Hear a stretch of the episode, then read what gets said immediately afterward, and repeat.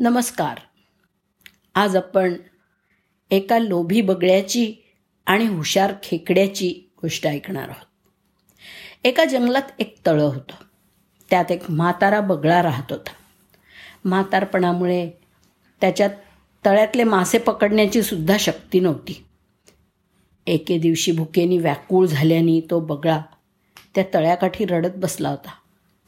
त्याचं रडणं ऐकून जवळच राहणारा खेकडा त्या बगळ्याची विचारपूस करायला आला.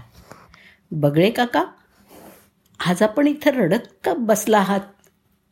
आपल्या जेवणाची काही सोय नाही आहे का? बगळ्यांनी सांगितलं बाळ तुला काय सांगणार? मी आजपासून हिंसा करायची नाही असं ठरवलं आहे उपासमारीनं जीव गेला तरी चालेल पण मी निश्चय सोडणार नाही. माझ्या अंगी आता एकदम वैराग्य आलं आहे माझ्या आसपास इतके मासे हिंडत आहेत पण मी त्यांच्याकडे ढुंकूनसुद्धा बघत नाही आहे खेकड्यानं विचारलं पण काका हे वैराग्य अचानक कसं काय आलं? त्यामागे काही कारण झालं का? त्याबरोबर बगळा धूर्तपणे म्हणाला बाळा या तळ्यातच माझ्या जन्मापासून आजपर्यंत मी आयुष्य काढलं.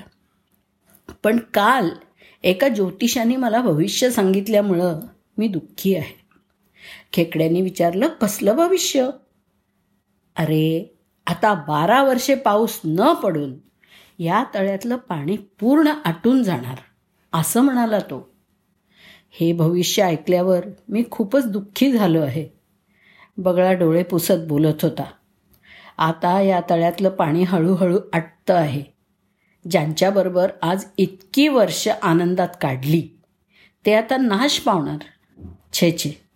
ही कल्पनाच मी सहन करू शकत नाही. खेकड्यानं घाबरून विचारलं बगळे काका यावर काही उपाय नाही आहे का? तर बगळ्यानंही मग विचार केल्यासारखं करून म्हटलं हां आहे. एक उपाय निश्चित आहे. इथूनच जवळ एक मोठं तळं आहे. बाराच वर्ष नाही तर अगदी चोवीस वर्ष जरी पाऊस नाही पडला तरी पाणी आटणार नाही तिथलं. माझ्या पाठीवर बसून यायला जे तयार होतील त्यांनाच मी त्या तळ्यामध्ये घेऊन जाईन. त्या खेकड्यानं पाण्यातल्या सर्व प्राण्यांना ही गोष्ट सांगितली. त्याबरोबर सर्व प्राणी आधी मला न्या आधी मला न्या असा घोष करत बगड्याकडे यायला लागले. प्रत्येक प्राण्याला आपल्या पाठीवरून घेऊन जाऊन बगळा तळ्याजवळच काही अंतरावरच्या दगडाच्या शिळेवर त्या प्राण्याला नेऊन आपटून मारून टाकत असे. त्याला खाऊन टाकल्यावरती पुन्हा दुसरा मग तिसरा असा त्या प्राण्यांना खायचा त्याने अगदी सपाटाच लावला. तो चांगला तुकतुकीत दिसायला लागला. खेकड्याला आता बगळ्याबद्दल संशय यायला लागला होता. म्हणून त्याने बगळ्याला विचारलं बगळे काका खरं म्हणजे तुमची आणि माझी भेट आधी झाली. पण मला अजून तुम्ही त्या सरोवरात नेलंच नाही आहे बगळ्यानं सुद्धा धूर्तपणे विचार केला. रोज तेच तेच खाऊन कंटाळा आलाय. रुची पालट म्हणून आज खेकड्याला खाऊया.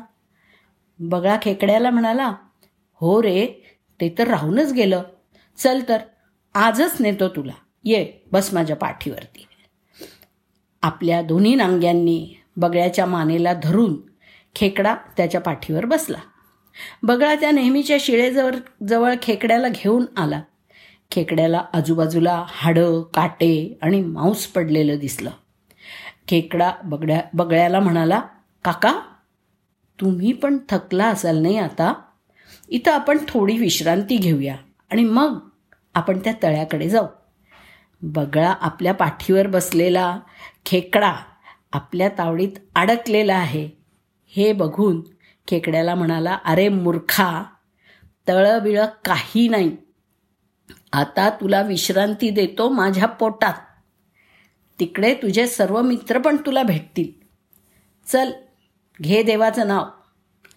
बगळ्याचा दुष्टपणा लक्षात आल्यावर खेकड्यानं आपल्या दोन्ही नांग्यांनी पकडलेली बगळ्याची मान पचकन तोडून टाकली. मग खेकडा हळूहळू चालत त्याच्या तळ्यात परत आला. बगळ्याच्या चलाखीची गोष्ट त्यानं आपल्या मित्रांना सांगितली आणि म्हणाला जे या तळ्यात राहिलेत ते त्यांच्या आयुष्याची दोरी बळकट होती म्हणून. नशीब तुमचं. मी मध्येच मला न्यायला बगळ्याला सांगितलं. आता मी त्याला ठार मारल्यानं आपण सगळे सुखाने इथे राहूया. तात्पर्य लोभाच्या अतिरेकामुळे बगळ्यासारखं प्राणावर सुद्धा बेततं. तेव्हा अतिलोभ केव्हाही वाईटच. धन्यवाद.